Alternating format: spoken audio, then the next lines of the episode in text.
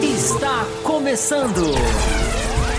Café com Velocidade. Com Fábio Campos. A dose certa na análise do esporte a motor. Olá para você ligado no canal do Café com Velocidade. Sejam muito bem-vindos. Estamos começando mais uma edição do nosso bloco de quinta-feira, o nosso Além da Velocidade dando as boas-vindas para quem já está aqui ligado, acompanhando aquele nosso espaço para falar de Fórmula 1, né? mantendo sempre a pegada do nosso canal. Para você que gosta de Fórmula 1 analisada de uma maneira uh, crítica, com informação, com informação séria, com informação real, uh, não informação surreal, com informação real, e que gosta de análise crítica, né? Que gosta de ver o que é importante ser analisado, o que é bom, o que é ruim, o que precisa mudar, o que está bom, o que não está, e inclusive compartilhar as suas opiniões exatamente sobre isso, sobre o que você acha, o que você vê da principal categoria do automobilismo mundial, que é a Fórmula 1, que é o nosso foco de análise aqui. Semana sim, outra também. É... Sempre muito bom ter você aqui ligado no Além da Velocidade, você que está aqui ao vivo. Alguns eu já vou aqui, inclusive, saudar. Você que está assistindo depois. Também o nosso muito obrigado. Tivemos mais de 5 mil acessos aí na nossa edição de segunda-feira, o que é sempre bom, né? É o começo de uma caminhada, a gente entende, mas uh, é uma marca que a gente uh, demorou para chegar para alcançar e hoje a gente tem muito orgulho dela. Então, vamos sempre tentando aumentar, sempre tentando melhorar a nossa audiência. E para isso é importante você deixar o seu like, porque o seu like ajuda mesmo o café a ficar mais exposto no YouTube, a ser mais distribuído, a ser mais visualizado. O cara que gosta de colocou lá no interesse dele, no perfil dele, que gosta de esporte, que gosta de automobilismo, que gosta de carro, ele vai ter o Café com Velocidade oferecido para ele se você der o seu like. Vai, você vai ajudar mais gente a ouvir o café. Então, dê o seu like, você que pode ajudar o café dessa maneira. Uh, eu prometi que ia dar aqui um boa noite. Primeiro para ele aqui, o pole position, Carlos Eduardo Ferreira.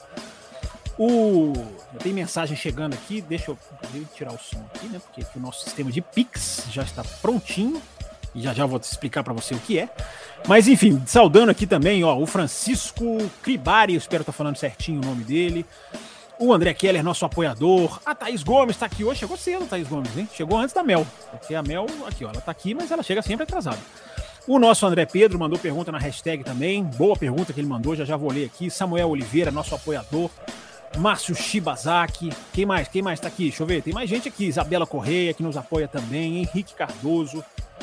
Muito bem-vindo todos vocês. Olha, eu tô curioso com as perguntas de vocês, viu? Já vi umas perguntas aqui da hashtag que eu já vou ler. Eu tô... fiquei pensando, cara, perguntas boas, como sempre. E tô curioso. Vocês já estão com a cabeça em férias de Fórmula 1 ou vocês ainda estão ligados no Grande Prêmio da Bélgica, no Grande Prêmio do Spa-Francorchamps, em tudo que acontece? Enfim, no, na, nos fatos da corrida, análise da corrida, muita coisa a gente tem para falar, né? De equipes, de acontecimentos. Vocês perguntam o que vocês quiserem, a gente já vai começar a responder. Deixa eu só dar todos os recadinhos para a gente emendar aqui, depois não precisar ficar interrompendo.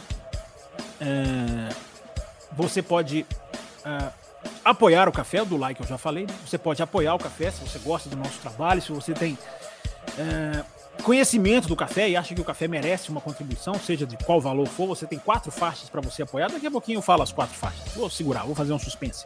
Mas você tem a chave Pix para você não só apoiar o café, como para você fazer o seu super chat. Você pode fazer super chat tanto pelo YouTube, o famoso super chat literal como você pode fazer o superchat uh, também através do Pix, através dessa chave aqui. E você acaba com isso escolhendo o tamanho da live. Você quer uma live estendida, você quer um pouquinho mais, não, você quer guardar para segunda-feira. Uh, você define o tamanho da live, porque a gente tem uma meta que se a gente bater, a gente estende a live em mais 30 minutos. E se a gente não estender, não tem problema. A gente tem edições sempre de segundas e quintas aqui no nosso canal para você poder ter muito conteúdo de automobilismo e a ideia é trazer cada vez mais conteúdo para vocês. Uh, a meta hoje é de 18 superchats ou 15 Pix, quem chegar primeiro. Lembrando que um Pix é um superchat. Então 18 no total de contribuições ou 15 Pix. Deixa eu já, inclusive, deixar aqui prontinho aqui para eu conseguir visualizar bem na minha cara na hora que chega a mensagem de vocês, na hora que chegar o Pix de vocês. Uh, E aí vocês podem mandar aí contribuição, sempre lembrando, né? Você mandou o Pix, você coloca e você ganha a pergunta, né? Prioridade na pergunta. O Superchat ele tem prioridade na participação, sempre, né? E o Pix também, como o Pix é um Superchat. Você coloca Pix antes da sua pergunta, a palavrinha Pix, para que a gente possa identificar, tá, gente? Valor mínimo de 5 reais. Semana passada eu esqueci, hoje eu lembrei. Senão Raposo, ó, Thiago Raposo, fica ó, no pé. Uh, então hoje eu lembrei, mínimo de 5 reais. Você pode mandar contribuição no valor que você quiser, ela vai ter prioridade.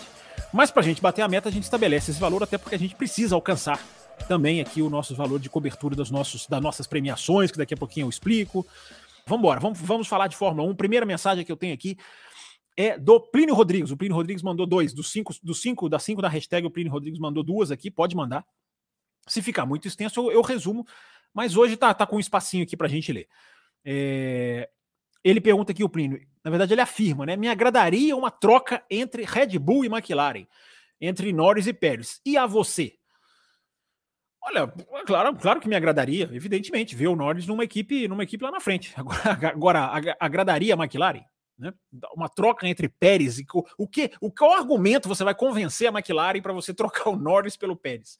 Chegou mais um pix aqui, cara. Tô, tô achando que tá, tá em loop aqui o sistema. Já já vou abrir, vou olhar todos, tá, gente?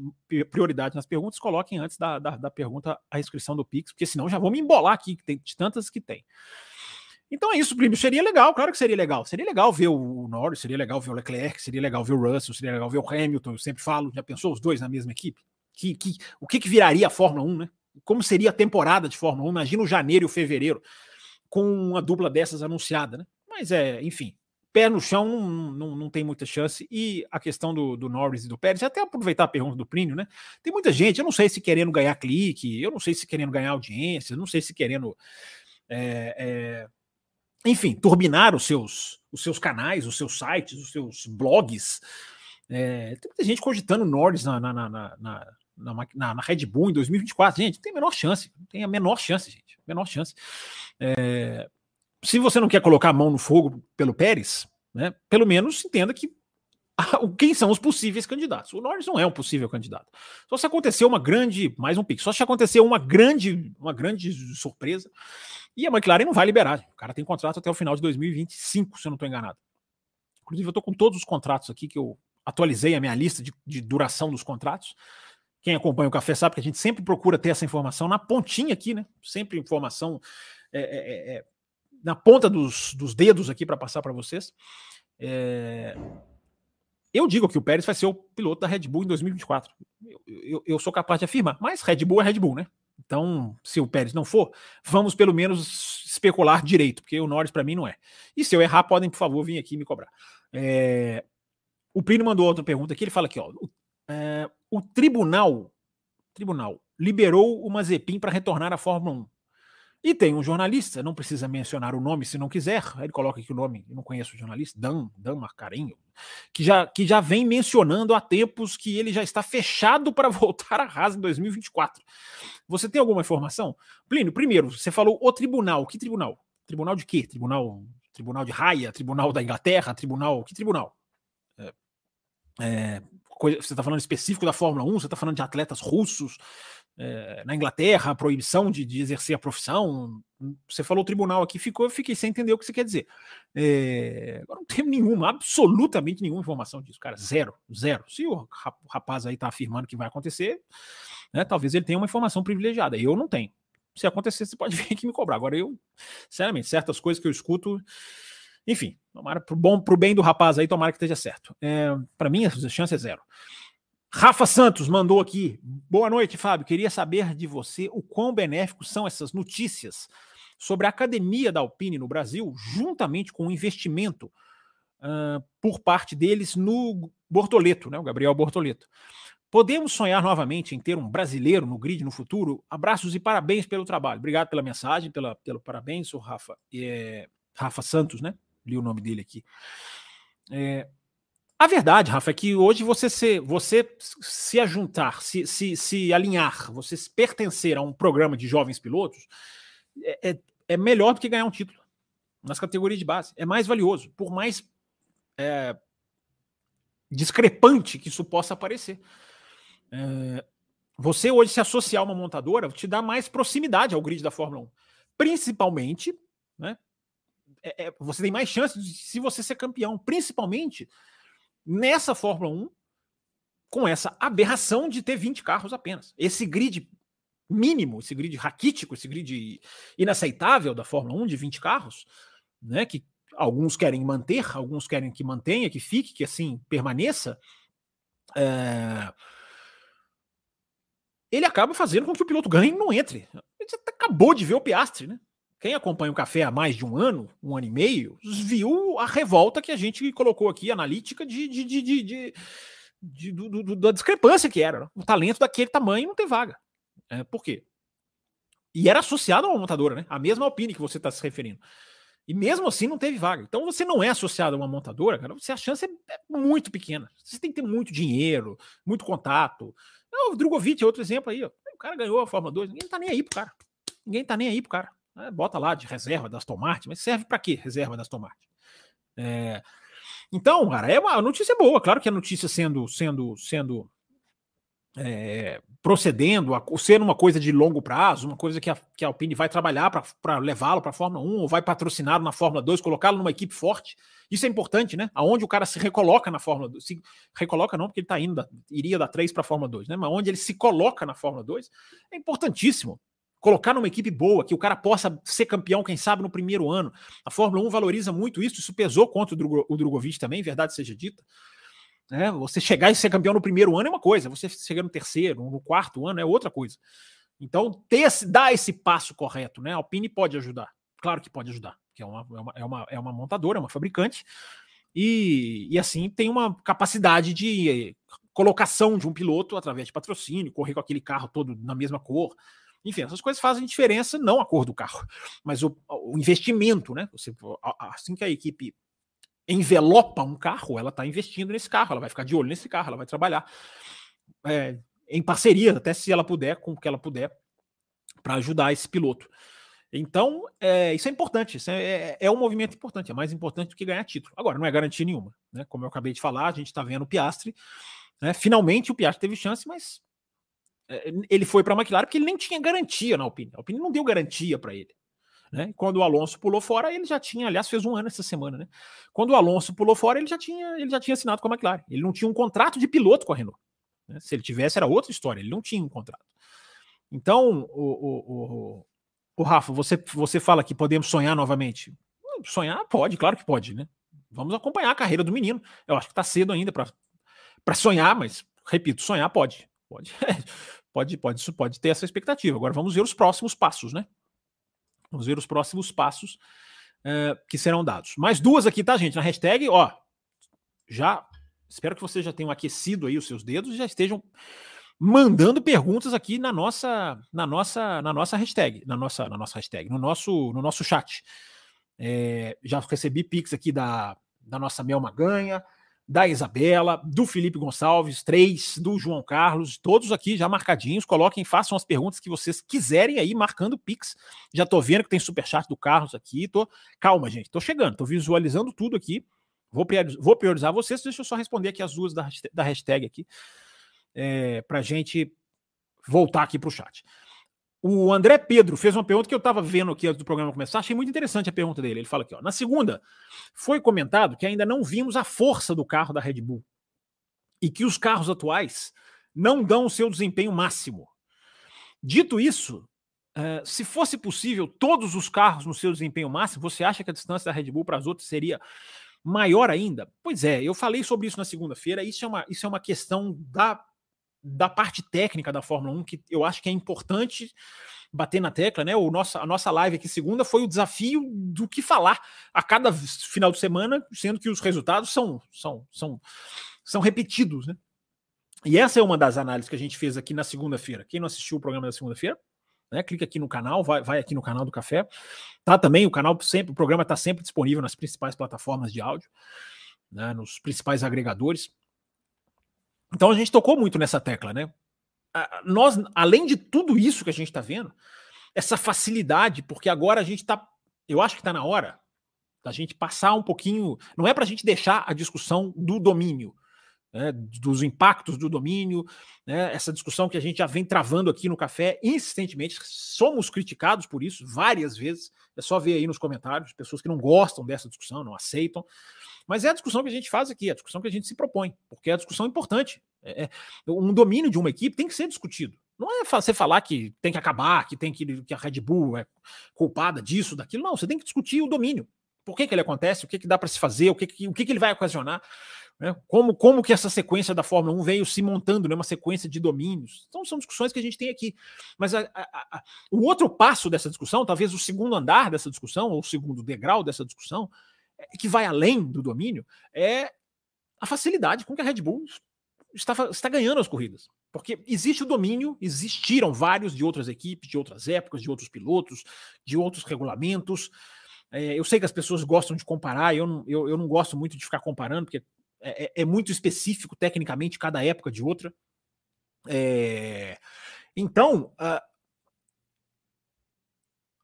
a diferença, a facilidade com que a Red Bull está ganhando as corridas precisa ser discutida, porque ela é um outro passo do domínio. Uma coisa é ganhar corridas, uma coisa é ter uma estratégia que é que funciona direito, uma coisa é você passar por sustos. Eu coloquei isso no Twitter essa semana. Né? Coloquei isso no meu Twitter essa semana. De vez em quando o Twitter aparece aqui no cantinho da tela, que ele está aqui.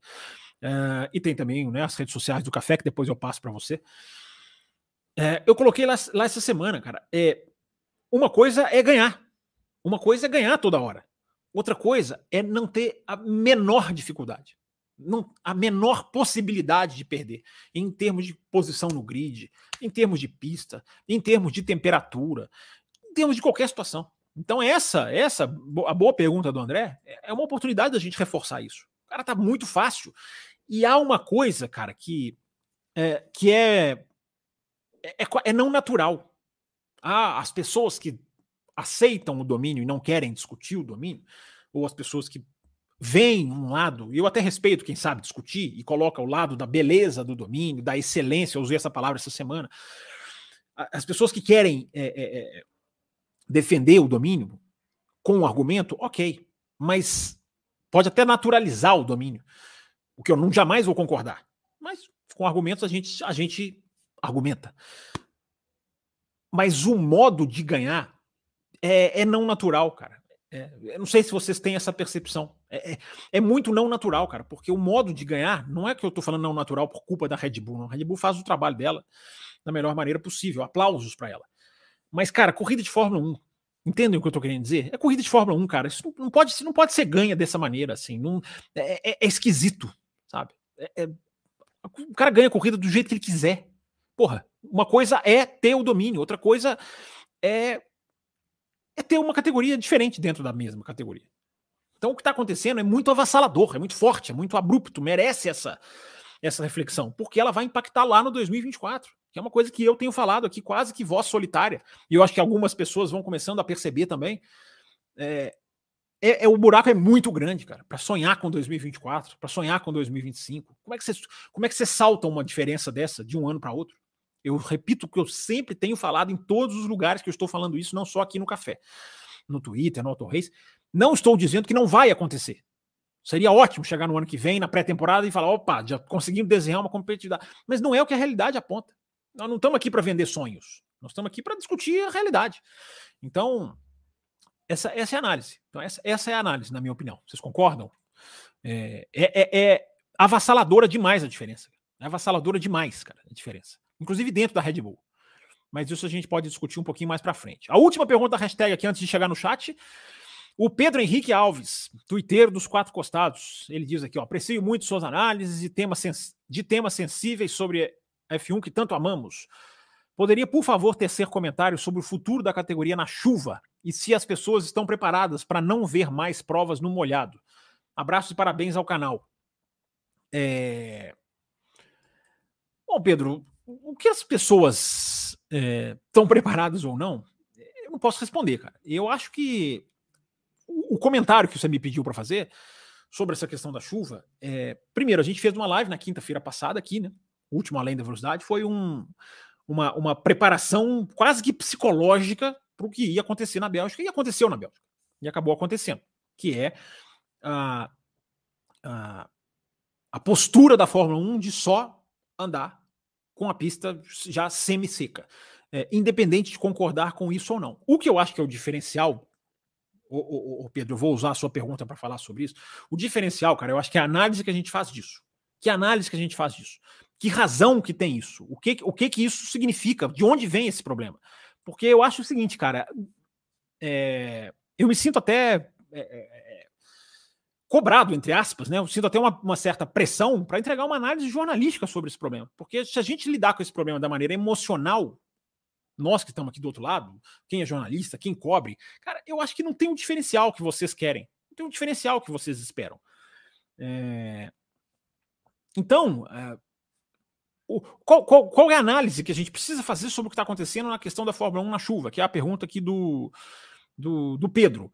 É, há um problema que a Fórmula 1 deixou chegar nele e agora ela não tem como lidar de maneira diferente. É praticamente impossível ela lidar com esse problema de maneira diferente, porque ela deixou chegar, num, num, ela deixou um problema técnico se desenvolver e ela não previu um efeito deste carro, do efeito solo, ela não previu. Essa, essa é a grande falha da Fórmula 1.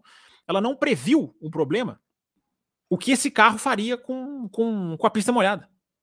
E não previu que a Pirelli não, não dá conta há muito tempo e não conseguiu resolver, não é nem não previu, não conseguiu resolver a questão da Pirelli. Então hoje, cara, é, o que, que eu estou falando da análise emocional? Não adianta eu chegar aqui para vocês e ficar aqui falando, nossa, que chato, ficar horas e horas esperando. É, a gente tem que ir além disso, né? fazer jus ao nome do programa. É, é, obrigação, na minha opinião, na minha visão de, de, de exercer jornalismo, é essa. É, então qual é o problema, cara? O problema é, problema, é um problema técnico, é um problema que a Fórmula 1 deixou chegar. É, uma, é o problema do spray, que é muito grave, que é muito sério, que é muito forte. É...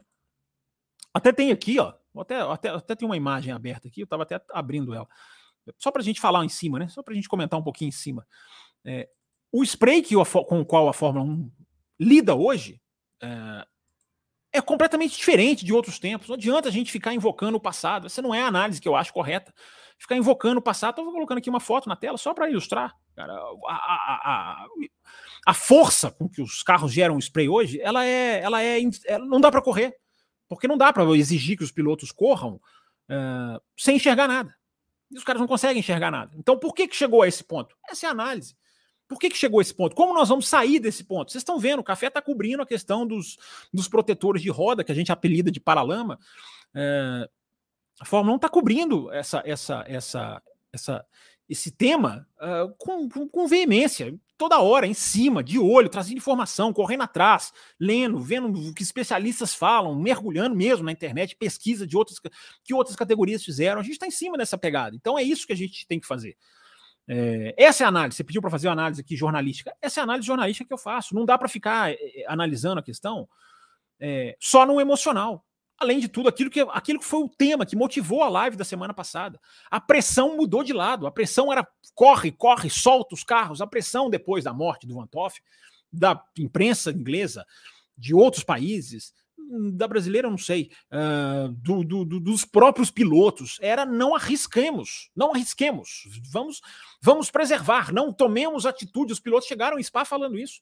Confiamos que a FIA não será é, irresponsável com as nossas carreiras. Então a pressão, isso, isso conta, cara. Isso tem que entrar na análise. A pressão pré-GP da Bélgica, é, é, é sabe, de, de, de, de, uma morte, duas mortes na pista, embora bem diferentes, e tem gente misturando, né? A pressão. Eu não estou dizendo que a pressão está certa, não, não estou dizendo que eu concordo com ela, não. A pressão chega ao ponto de, sugerir ao Ruge é, é, é, alterada de sugerir se Spa deve ficar ou não no calendário. Essas ponderações são, para mim, incom, in, é, incomensuráveis.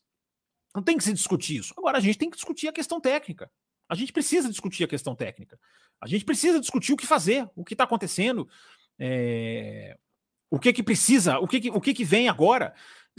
O problema não é só o pneu. Claro que a Pirelli tem a sua, a sua parcela de culpa, evidentemente que a Pirelli tem culpa, mas o problema não é só o pneu, porque senão o teste lá realizado em Silverstone, que a gente trouxe informação dele aqui, o teste realizado em Silverstone teria sido um sucesso, porque cobriu só o pneu. Mas não era isso, não era essa a. a, a...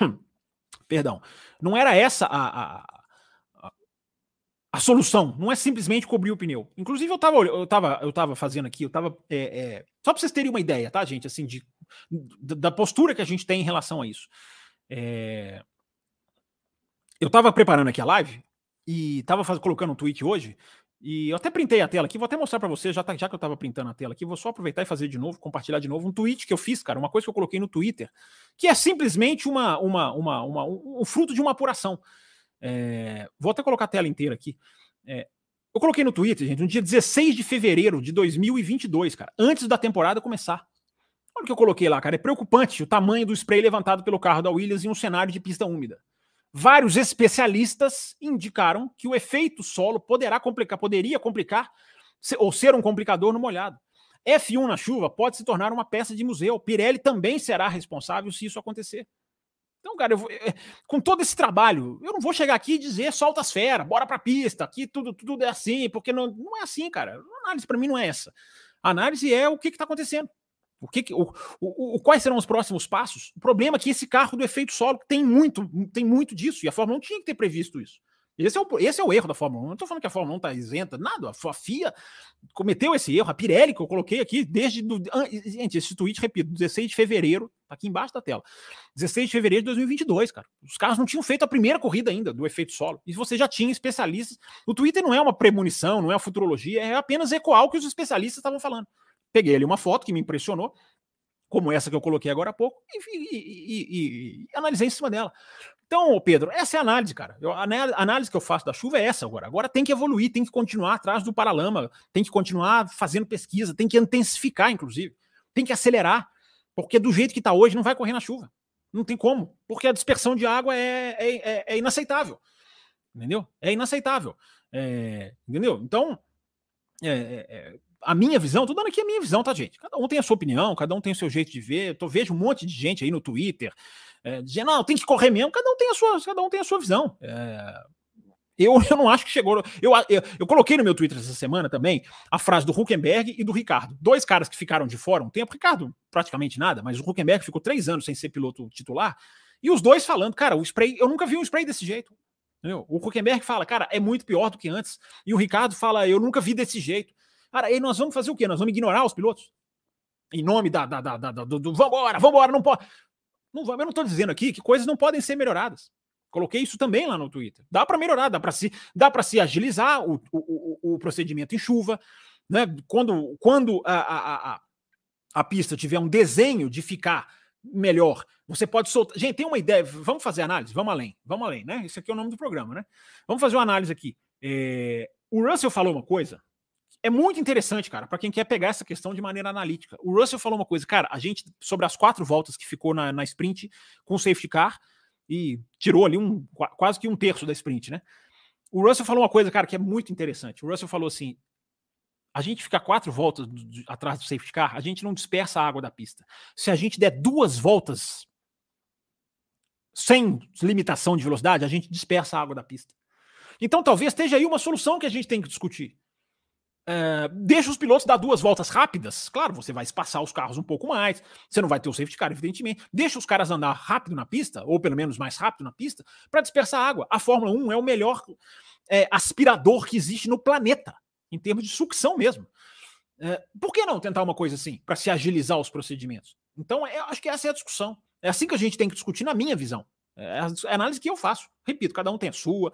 Legal ver as pessoas terem ideias, opiniões diferentes. Né? Já estou vendo que tem gente falando sobre chuva aqui no chat. É, cada um tem a sua visão. Mas eu, para encerrar o assunto, eu, como jornalista, eu procuro vir fazer análise mais. É, porque simplesmente fechar o olho e meter o pau, cara, não é, não é o meu. Não é.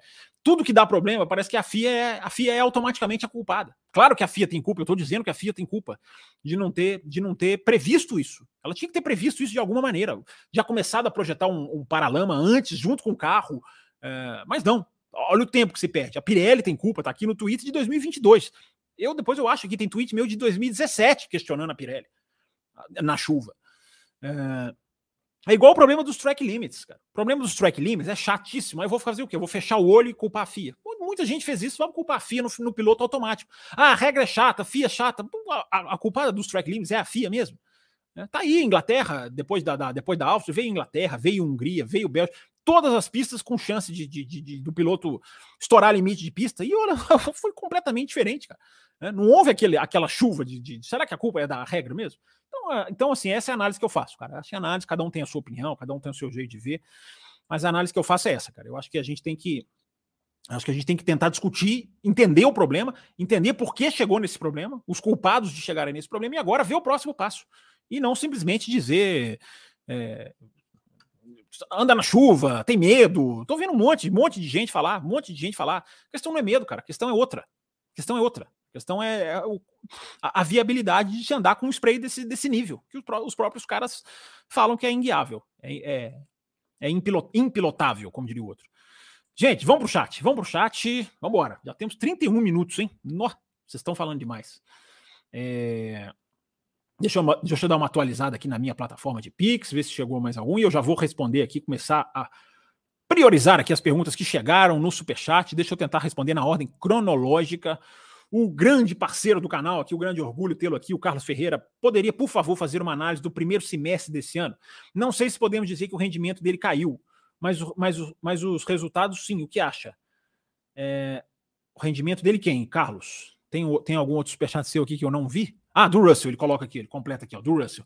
Carlos, é o seguinte, cara, é, como a gente tem agora, é, tem uma ótima, uma ótima ideia sua, eu já tinha, eu já estava meio pensando nisso e com o seu superchat, Sacramento. Vamos fazer um programa para passar, não é fazer uma retrospectiva, mas vamos fazer um balanço, vai, vamos chamar assim, vamos fazer um balanço da temporada e aí falar um pouquinho mais, aí puxar um pouquinho mais, né, desde Bahrein para cá, enfim, fazer uma análise com o programa, porque a gente vai ter, né? A gente vai ter, a gente vai ter, é, é, é, a gente vai ter tempo, a verdade é essa, como a gente agora vai ter várias edições sem, sem corrida. Então, é, Vamos fazer isso sim, Carlos. Vou guardar essa sua resposta. Acabou de chegar um Pix aqui, estou atualizando o sisteminha.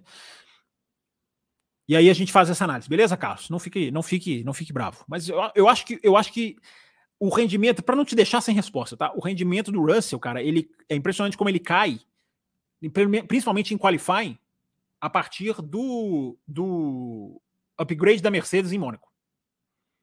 No momento em que a Mercedes atualizou o carro em Mônaco, o Russell, mais ou menos a partir dali, o cara perdeu em qualifying. Então é uma coisa para a gente analisar também. Mas enfim, fiquem ligados. É uma ótima pauta aí que eu repito, o, a mensagem do Carlos me fez sacramentar aqui na minha cabeça. Tem um, um superchat aqui do Igor Malvino. Obrigado, Igor, pelo seu superchat também. Ferrari fará grandes atualizações na volta da temporada. Acha que é para buscar esses, esse segundo lugar de construtores ou já é pensando no carro de 2024? É, o Igor, agora tudo é tudo é, tudo é, é, é tudo são as duas coisas, cara.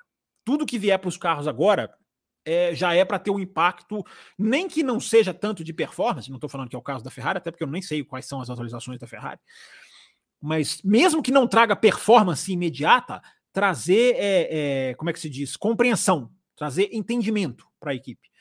Então, tudo que, tudo que você vê agora, cara, no carro, chegando a partir de agora, na verdade, se a gente for olhar bem filosoficamente, Igor, tudo que atualiza no carro vai ter impacto no ano seguinte, né? Pode ser lá a primeira corrida do ano. Porque tudo é avanço, é conhecimento, é, é enfim, é aprendizado.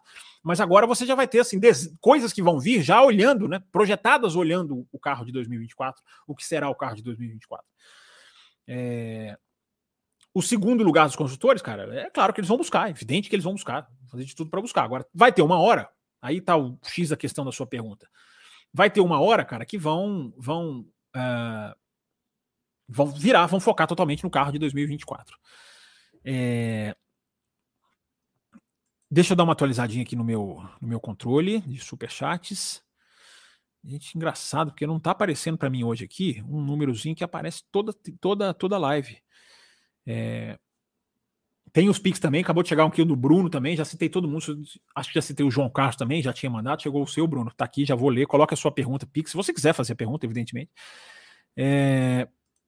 Vamos lá, deixa eu continuar priorizando aqui as mensagens que foram superchats e Pix. O Felipe Gonçalves, ele mandou uma aqui, ó. Você chegou a ver a entrevista do Alonso sobre a saída dele da Alpine? eles estão atrás do Binotto. É, entrevista para quem, Felipe? Não sei para quem você está dizendo. Vi declarações do Alonso sobre a Alpine. Não sei se tem uma entrevista mais completa, não. Depois eu posso, posso correr atrás, sim. É... E eu, sobre se eles estão atrás do Binotto, eles, a informação é que sim, há uma conversa e há uma grande chance de, de, de acontecer. Mas nada no papel ainda. É, mas tá, tá, tá, tá bem forte, bem forte, Felipe. É, o João Carlos Novaes, que eu já citei ele aqui, acabei de citar ele agora há pouco, mandou a pergunta dele aqui, ó. Alguma novidade sobre novas equipes? Não. Aliás, tem. Aliás, tem. Não sobre. É, o que ficou decidido, mas o Sulayen deu uma entrevista essa semana. Na verdade, ela, essa entrevista foi publicada hoje por alguns sites, em que ele fala seis semanas. Seis semanas a partir de hoje. Então, se a gente contar seis semanas a partir de hoje, um pouquinho depois da volta nas férias. Duas semanas depois. O que eu acho bom, tá? Antes que vocês fiquem impacientes aí, claro que todo mundo quer saber a notícia, quer ver a notícia boa. É bom não ser no meio das férias, porque o meu temor é ser agora no meio das férias, com todo mundo espalhado, com a imprensa toda espalhada, com até jornalista tá de férias, número de notícias na, na, na, imprensa europeia essa semana é impressionante como já cai, porque é normal, os caras tiram férias mesmo, é o verão lá dos caras. Então, alguns jornalistas também dão uma freada no ritmo. Mas é o momento da. Né, que você não tem o um microfone na sua cara. Entendeu, João Carlos? É o momento que ninguém tem que dar a cara a tapa, vamos dizer assim. Você solta lá um comunicado, acabou. Aí depois, só daqui a um mês, né? Só no dia 20 e tanto de agosto que a Fórmula 1 volta a se reunir. Então eu tenho, eu tinha sempre, ainda tenho, né? Um temor muito grande de que é o momento ideal para você dar a notícia que vai gerar uma repercussão negativa. Agora, com essa entrevista do Ben Sulaim, né, que eu repito, com todos os seus defeitos, com todos os problemas, com toda essa questão da FIA, né, o, o, os erros escalabrosos que a FIA comete em várias coisas, o Ben Sulaim está fazendo a coisa mais do que certa, porque ele não só está brigando para trazer novas equipes, como ele está peitando os bastidores. Por isso que eu sempre digo para todo mundo que pergunta: as informações que eu é, é, é, vejo, que eu pego, que eu recebo, são todas de negar as equipes. A Fórmula 1 não vai aprovar. A FIA pode aprovar, tem lugar que fala até que já está praticamente aprovado. Enfim, o Sulayan hoje falou que não terminou ainda, que até estendeu estendeu o prazo de, de, de, de o deadline a pedido das candidatas, até para ajudá-las. E eu acho que tem razão nisso que ele está falando, e tem um fundo de verdade, porque o próprio Andretti disse que entregou é, no meio de julho, se não me engano, já era depois do primeiro deadline. Então, procede ele dizer que as equipes pediram um pouco mais de prazo, ótimo, que se estenda. Né? Nós não estamos falando de nada para 2024, é 2025, 26 ou 27. Então, espera um mês a mais, um mês a menos. Então, o Ben Sulaim está fazendo certo. Agora, as informações são de que não vão aprovar, os caras vão vetar. Só que aquilo que eu digo, né? Vão vetar, pode ser até agora, pode ser só fumaça. caneta, eu estou usando essa expressão sempre. Caneta no papel, na hora que tiver oficial, aí, aí é outra história. Eu ainda acho que tem, tem água para passar debaixo dessa ponte, mas eu sou obrigado a transmitir para vocês as informações de dentro do paddock, que é onde eu pego, onde eu vou atrás, onde eu me, me fio. É, são todas de que, que vão vetar mesmo, vão vetar mesmo, vão, não, vão falar não. A Fórmula 1, mas a FIA aprovando, aí já tem uma outra, uma segunda conversa, João Carlos, de se a FIA aprovar, se isso não pode ser se isso não pode ser usado legalmente pelas aprovadas, elas podem alegar um cartel na, na, na União Europeia, por exemplo, é, dizendo: olha, eu estou tentando participar de um campeonato, eu fui aprovado pelo órgão regulador e por uma questão comercial, porque é o que a Fórmula 1 gere, né? a FIA, a questão técnica, a, a FOM Liberty, o lado comercial. E de que esse lado comercial pode não ser é, um impeditivo, pode não ser suficiente para se vetar. Aí você tem uma, uma, uma, uma, uma, um desdobramento jurídico que eu não vou nem entrar aqui porque eu não tenho nem conhecimento. Mas até isso abre a porta. O que, a, o que a FIA tem que fazer, eu tenho falado, a FIA tem que fazer o certo. A FIA tem que fazer.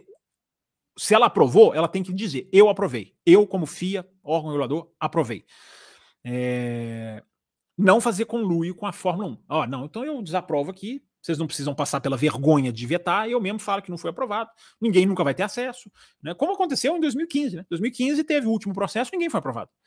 É a FIA vai lá e, e joga debaixo, debaixo dos panos. Não parece que isso vai acontecer, porque o Ben Sulaim não está mancomunado, e a palavra é essa, ele não está mancomunado com, a, com, com os, os poderosos Domenicali, Greg Maffei, esses caras que estão querendo, ou pelo menos estão ameaçando. Será que eles vão fazer isso mesmo? Será que chegar na hora H eles vão realmente vetar? A informação é de que sim, mas não está no papel ainda. A informação é de que irão. Prestem atenção no tempo verbal, de que irão não de que já vetaram, porque vai chegar uma hora em que vai ter que pôr a caneta no papel. Vai chegar uma hora que vai ficar tudo oficial. Até lá, repito, águas podem passar debaixo dessa ponte. É, vamos lá, vamos continuar. Vamos seguir. Tem quem que eu tenho aqui, quem que eu tenho aqui. O próximo aqui na ordem cronológica. Gente, se eu pular, inclusive, chamem minha atenção aí, tá? Se tiver uma pergunta que não foi lida no Pix ou no Superchat. A Fórmula 1, diz o Carlos, é um esporte ao ar livre. Então, assume-se que a Fórmula 1 sabe das adversidades que um esporte ao ar livre pode passar. Então, eles que se virem, dê um jeito de encontrar corrida, de, de, um jeito de poder ter corrida na chuva. Sérgio Maurício. Sérgio Maurício, o quê? O narrador? Ele que falou isso? É, eu concordo com a frase, é isso mesmo. É isso mesmo. Esse, esse, esse é o erro, cara, da Fórmula 1. Foi não ter se preparado. Foi não ter previsto, ou, ou não ter chegado junto a Pirelli e falado, Pirelli, resolve a minha vida. Eu preciso ser melhor. Só que não é, o problema não é mais só o pneu. Entendeu? Não dá pra gente jogar só na conta da Pirelli. O problema não é mais só o pneu, gente. Porque senão, é, porque o teste dos paralamas de Silverstone deixou isso claro. Isso é evidente, não é? Os caras cobriram a roda e o, volume que sai do difusor. É, é, o tweet que eu coloquei meu aqui de fevereiro. Já tinha gente prevendo isso. Por isso, que, por isso que eu falo, cara, quando a informação tem nexo, quando ela tem apuração, a gente tem que se fiar a ela. É, é o que eu faço. É... Agora, tem muita coisa que pode evoluir. Não é, Carlos? Assim, a gente está passando por, essa questão, agora sim, focando na Pirelli. É, a gente está passando por uma situação que é uma aberração, né, gente? É, por que, que é obrigatório? Por que, que você tem na regra lá? É obrigatório você relargar atrás do safety car nessas questões de chuva. É obrigatório você largar com o pneu de chuva, o pneu de chuva extrema. Mas você só libera a pista quando a condição é de pneu intermediário. Então, se você só vai liberar com a condição de pneu intermediário, por que, que a regra tem que ser essa? Então, tem um monte de idiosincrasia, cara, que não tá batendo, que a gente tem que questionar, né? Porque tem, tem que deixar isso claro, porque senão daqui a pouco aparece um bobão aí, fala, ah, você tá defendendo a FIA. Claro que não, olha o tanto de, de, de, de, de, de, de, de de, coisa desconexa que está acontecendo. Eu vou repetir a pergunta: como que a regra obriga você a relargar atrás do safety car com pneu azul de chuva extrema e você só vai liberar a pista com, com a condição de intermediário. Você não vai liberar a pista com a condição de chuva extrema por causa do spray. Então alguma coisa está errada, muda a regra. Ou muda o pneu. Já se fala de um pneu super intermediário. O próprio Mário Isola falou: esse pneu nosso de chuva não é bom. Ah, cara, se, não é possível, né? Terem chegado a esse ponto, né? Como que podem ter chegado a esse ponto? Esse é o problema. Concordo com a frase, concordo, muito bom, é boa frase, Carlos. Você selecionou uma frase que tem a ver com a pegada. Concordo. Mesmo se eu não discordar, mesmo se eu discordasse, é, não, não, não, não, é nenhuma frase maluca, não é nada, né, não sendo nenhum pensamento maluco. É, tem que se virar, é esporte ao ar livre. E, uma coisa que eu já falei essa semana, acho que foi lá no Auto Race essa semana que eu falei. Gente, as pessoas ficam falando, ah, a Fórmula 1 não quer correr na chuva, então ela tem que. Gente, é evidente que a Fórmula 1 quer correr na chuva, ela precisa correr na chuva. Não existe a possibilidade da Fórmula 1 chegar e falar: olha, não vai ter corrida na chuva, viramos a NASCAR. Não dá, ela vai perder muito dinheiro. Vai perder, isso vai ter um impacto comercial gigantesco em cima dela. Gigantesco, porque ela vai ter que cancelar a corrida se ela oficializar isso. Ela vai ter que criar procedimentos para não fazer a, a, a, a pataquada. Ali sim foi uma pataquada. Né? Bélgica 2021, vocês conhecem, vocês sabem disso. Tem café aqui para vocês ouvirem sobre isso. É só procurar aí, tá facílimo. Aquilo ali não, não pode. Aquilo ali. Perdão se a Fórmula 1 oficializar que não vai correr na chuva, ela vai ter que saber lidar com aqueles procedimentos. Ela não vai poder fingir como ela fingiu em Spa, porque em Spa em 2021 ela fingiu que teve uma corrida. Aquilo foi o mais grave de tudo. Mas é isso aí, Carlos. Obrigado aí pela contribuição com a discussão aí, como sempre. Luiz Cláudio, que é apoiador do nosso canal também, grande Luiz Cláudio. É, esse rumor do carro da AlphaTauri no ano que vem ser o carro da Red Bull desse ano tem embasamento confiável? Não, não pode ser o carro, não tem embasamento confiável, porque não está na regra isso, Luiz Cláudio. Isso, isso é proibido pela regra. Não dá para ser o carro. Dá para você fazer o carro com muito mais peças que vêm. Gente, assim, é, você não pode copiar aerodinamicamente o mesmo carro. Não pode. Uh, agora, peças sob a carenagem, as peças escondidas, eu não vou dizer que são todas, mas tem uma infinidade, quase que a maioria, quase não, a maioria das peças você pode usar. As peças de baixo da carenagem. Da carenagem. A, a parte mecânica, Luiz Cláudio, ela é muito mais liberada do que a parte aerodinâmica. Eu acho que essa explicação dá bem, dá bem a medida para a sua pergunta. Então, é, cuidado onde você lê que vai ser o carro da Red Bull. Não, pode ser um carro parecidíssimo com o desse ano. Ele pode ser, ele pode ter o mesmo bico, ele pode ser visualmente parecido. Agora, ele não pode ser o carro copiado igual da Red Bull do ano que vem. Não pode. É... Ah, mas a Aston Martin copiou a Mercedes. Primeiro, a Aston Martin copiou a Mercedes. Nem era Aston Martin, né? era Racing Point. Primeiro, ela copiou a Mercedes do ano anterior. E ali ela copiou mesmo, não tem a menor dúvida. Uh, segundo, depois daquilo, o regulamento ficou muito mais restritivo muito mais restritivo. A fiscalização. Então, houve uma mudança de bastidores depois daquilo que a Aston, a, a Aston Martin atual, né, mas com, chamava Racing Point. Então, o Luiz Cláudio, eu tenho, cara, tenho muito sobre esse assunto aqui nas minhas, nas minhas, nas minhas, no meu, no meu arquivo, porque eu, tudo que eu leio é arquivo, né? Eu tenho muito sobre esse assunto no meu arquivo. É, e sim, vai haver, isso é oficial, cara. Vai haver uma aproximação das duas equipes. A fábrica da, da, da Red Bull na Itália, que é em uma cidade chamada Best, é, Beister, é, escreve Bicester, né? Ela vai ser, ela, esse pessoal que trabalha nessa fábrica na AlphaTauri vai para trabalhar em Milton Keynes, que é onde está a Red Bull, então você vai ter uma aproximação física, é, você vai ter mais coisas do carro que, ao invés de ser feita na Itália, em Faenza, vai ser lá, vai ser nessa fábrica. É, então você vai ter uma aproximação. Você vai usar, eles vão usar mais peças do carro, sim. Eu já contei aqui, eles não fazem isso. Em 2021, a, a AlphaTauri por decisão da equipe, não usou a suspensão traseira da Red Bull. Não usou, porque viu ali no projeto que não ia casar. É, e foi um bom ano 2021, não só da Red Bull, né? Mas da, da AlphaTauri também foi. É... Então, Luiz Cláudio, o filtro da sua pergunta é: vai haver uma aproximação. Agora, vai ser o carro. Ah, você até colocou desse ano aqui, né? É, vai ser o carro desse ano, cara. Eu, eu, eu não, não iria tão longe. O carro do ano que vem, certamente não. É... O carro do ano anterior, aí é um pouquinho diferente. Pode ser muito, repito, pode ser muito parecido, muito parecido, mas hoje as regras são mais restritivas do que era quando a Racing Point fez aquilo. É... E ela vai pegar, Luiz Claudio, só para voltar aqui na sua pergunta, ela vai pegar peças do ano que, do carro do ano que vem, sim. O que ela, o que ela pode pegar, ela vai pegar. Aí a suspe... igual eu tô te falando, a suspensão, ela pode pegar do carro do mesmo ano, ela pode correr com a peças do carro da, da, da Red Bull 2024. Agora, aerodinamicamente não pode, só para ficar claro. É... Pergunta do Carlos aqui, ó. Parece que o contrato do Leclerc já foi renovado e que o Sainz está querendo as mesmas condições dele. Se o Sainz resolver não ficar, qual seria o melhor caminho para ele? Será que este caminho existe? É, é, muita, é, essa especulação assim, eu não, não entro muito não, Carlos, assim, de o que, que já fez, o que, que já aconteceu, se é que já deu, se o, o, que, que, o, que, que o Sainz quer, cara, não vou saber o que, que o Sainz quer. Mas enfim, mesmo pegando aqui pelo que você está dizendo, é, o caminho para o Sainz seria a Audi. Né? O caminho para o Sainz seria Audi. Lá vai estar tá o. Já está, né? O André Seidel, que o conhece muito bem, trabalhou com ele na McLaren. É uma, é, uma, é uma equipe que vem com uma marca pesada por trás, né? não se espera problema de investimento.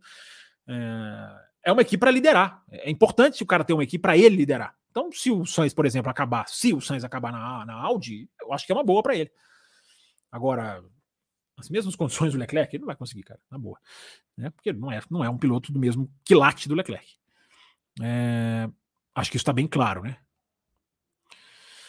O Felipe Gonçalves mandou aqui, ele mandou mais de um Pix, então ele tem direito a várias perguntas. Ele mandou três, já vou ler as duas, as, as duas que faltam dele aqui. Você pode mandar quantas perguntas você quiser. E eu não faço nem ideia de como a gente está na meta, daqui a pouquinho eu vou olhar.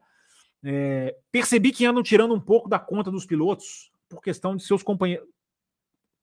Um pouco da conta dos pilotos por questão dos seus companheiros de equipe. Como comparar?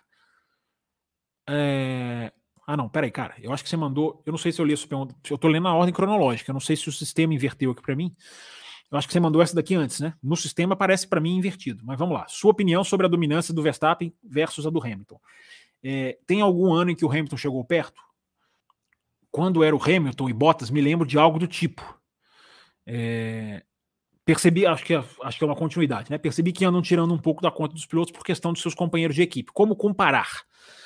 É, se eu entendi, Felipe, você está perguntando assim, o peso dos companheiros na, na, na, na, na dominância, né? No, no, no, feito desses pilotos. Cara, eu sempre digo, Felipe, é, cara, companheiro de equipe não é o que define para mim se um piloto é bom ou ruim. Não é, não é a minha análise, não é essa. É, para mim, o que o cara faz na pista. É, o, o companheiro de equipe, evidentemente, ele é um fator de comparação. Ele é um fator importantíssimo de você medir. Claro que é, evidentemente que é. Não tô falando que o piloto não importa piloto ao lado não importa. Mas ele, na minha visão, cada um tem a sua. Na minha visão, ele não é o definidor. O cara não é bom só porque ele ganhou de um piloto. Ou só porque ele não teve um piloto bom do lado dele. Ele é bom pelo que ele faz na pista. Essa, essa é a minha análise. É... Agora, o cara, o Bottas não arranhou o Hamilton. Né? Bottas nunca arranhou o Hamilton. Nunca arranhou o Hamilton. Ah, ganhou lá uma corrida aqui, outra ali. Começou o campeonato de 2019 ganhando. Agora o Bottas não, nunca brigou por campeonato. Jamais brigou por campeonato. Não, não existe isso. Ele não pode reescrever a história. Então o Bottas não incomodava o Hamilton. Não incomodava. Ganhava igual o Pérez e o Verstappen. Aí você vai falar, pô, mas não tem essa distância, digamos, no, no relógio. É, o que está acontecendo agora, neste momento, não. Mas se a gente for pegar o Pérez em 2021, o Pérez em 2022, cara, não é tão diferente do Bottas com o Hamilton, não. Não é tão diferente assim, não. Ganha uma corridinha aqui, esboça uma pontuação boa ali no período. O Pérez ainda tem uma característica que o Bottas não tem, que é um cara ser muito bom de rua, circuito de rua. O Bottas não tem essa vantagem, não tem essa característica. O Bottas tinha lá suas qualidades, era no qualifying um piloto mais competitivo do que o, do que o Pérez. O Bottas era no qualifying mais competitivo do que o Pérez, na minha análise. É... Mas você colocou aqui é, você colocou aqui, percebi que andam tirando um pouco da conta dos pilotos por questões de seus companheiros. Como comparar? Cara, eu analiso o que o piloto faz na pista. Eu analiso o que o piloto faz na pista. Ah, mas o piloto, tá, o Verstappen, né? Como diz, o Verstappen falta um super piloto para comparar. Sim, falta. É uma coisa que a gente, a gente se beneficiaria muito, seria uma análise mais enriquecedora se ele tivesse. Agora eu vou falar que o Verstappen. Não, não, por causa disso, o Verstappen é pior. Gente, que, que, que ano é maior do que 2021 para provar o valor de um piloto? Que ano? Achem para mim um ano que provou mais o valor de um piloto que 2021. É, dois carros iguais, o cara brigando contra um sete vezes campeão do mundo. É, enfim, é, só, só porque era da mesma equipe. Não, se fosse era legal, seria outro jogo, outro fator, outra, outra, outro tipo de análise, mas o cara mais do que comprovado. E o Hamilton também. Vou, como é que vai diminuir o Hamilton por causa do Bottas? Alguém vai diminuir o Hamilton por causa do Bottas? Né? O Hamilton ganhou do Alonso, o Hamilton ganhou do Button. Uh, é pau a pau, ombro a ombro, digamos assim. O Hamilton teve o Rosberg, que também acho que muita gente valoriza demais o Rosberg, porque aquele negócio, né? A última impressão é a que fica. Então o Rosberg para campeão, não, que grande super. O Rosberg comia poeira do Hamilton, comia poeira demais do Hamilton. Ele ganhou ele em 2014. Ele vai ali até o final, dignamente. E em 2016 aconteceu um monte de coisa que ele mereceu o título, mas não foi o piloto mais rápido daquele ano. Agora, 2015, o cara sofreu, comeu pão com o diabo amassou, por exemplo. Entendeu? Então, não, não coloco. Tem gente que coloca o Rosberg perto do Hamilton. Eu não coloco. Eu não coloco. Até porque o feito, já falei sobre isso aqui no café, né? Até o que aumenta o feito do Rosberg. Tamanho do feito do Rosberg é gigantesco, é porque ele conseguiu reverter um negócio que quase ninguém consegue, ou quase ninguém conseguiria. Então, Felipe, não sei, espero ter respondido a sua pergunta. Não sei se eu, se eu respondi direitinho aqui o que você quer dizer. Obrigado pela pergunta. Boa pergunta. É... Gente, 53 minutos já de live, hein? Na semana passada, uh, sobre o uso de peças para termos punições, uh, aconteceu com o Max. Para o segundo semestre, será que vão aumentar essas punições? É, a tendência é sempre essa, né, o Carlos, assim, porque né, vai chegando no final do ano, você vai tendo, você vai tendo ali o desgaste das peças, é a hora que você estoura o limite, né? Tem gente que troca, por exemplo, Huckenberg trocou em Spa, o próprio, o próprio Verstappen, ali é troca estratégica, né? Porque aí lá na frente, na hora que esgotar, você já pagou a punição, você já botou a quinta peça, por exemplo, só você tem um limite de quatro, você já botou a quinta peça no jogo. Então, na hora que você usar a quinta peça lá na frente, de novo, você não vai precisar pagar a punição. Então, tem esse, esse jogo tático. Mas sim, sim, agora a tendência é, é, é. pelo menos esse ano a gente não viu uma chuva de, de troca tática em Spa, né? É, e vamos ver em Monza, né? Porque são duas pistas que normalmente são usadas como trocas táticas, porque a equipe sente que ela vai estourar o limite, aí ela vai pagar em Singapura, ela vai pagar em Suzuka, ela vai pagar em Qatar, não, ela, ela, ela já faz a troca tática para na hora que ela, ela chegar nessas pistas, ela já tomou a punição, ela já pôs a peça, digamos assim, no jogo, seja motor, escapamento, bateria, enfim, seja lá o que for. É...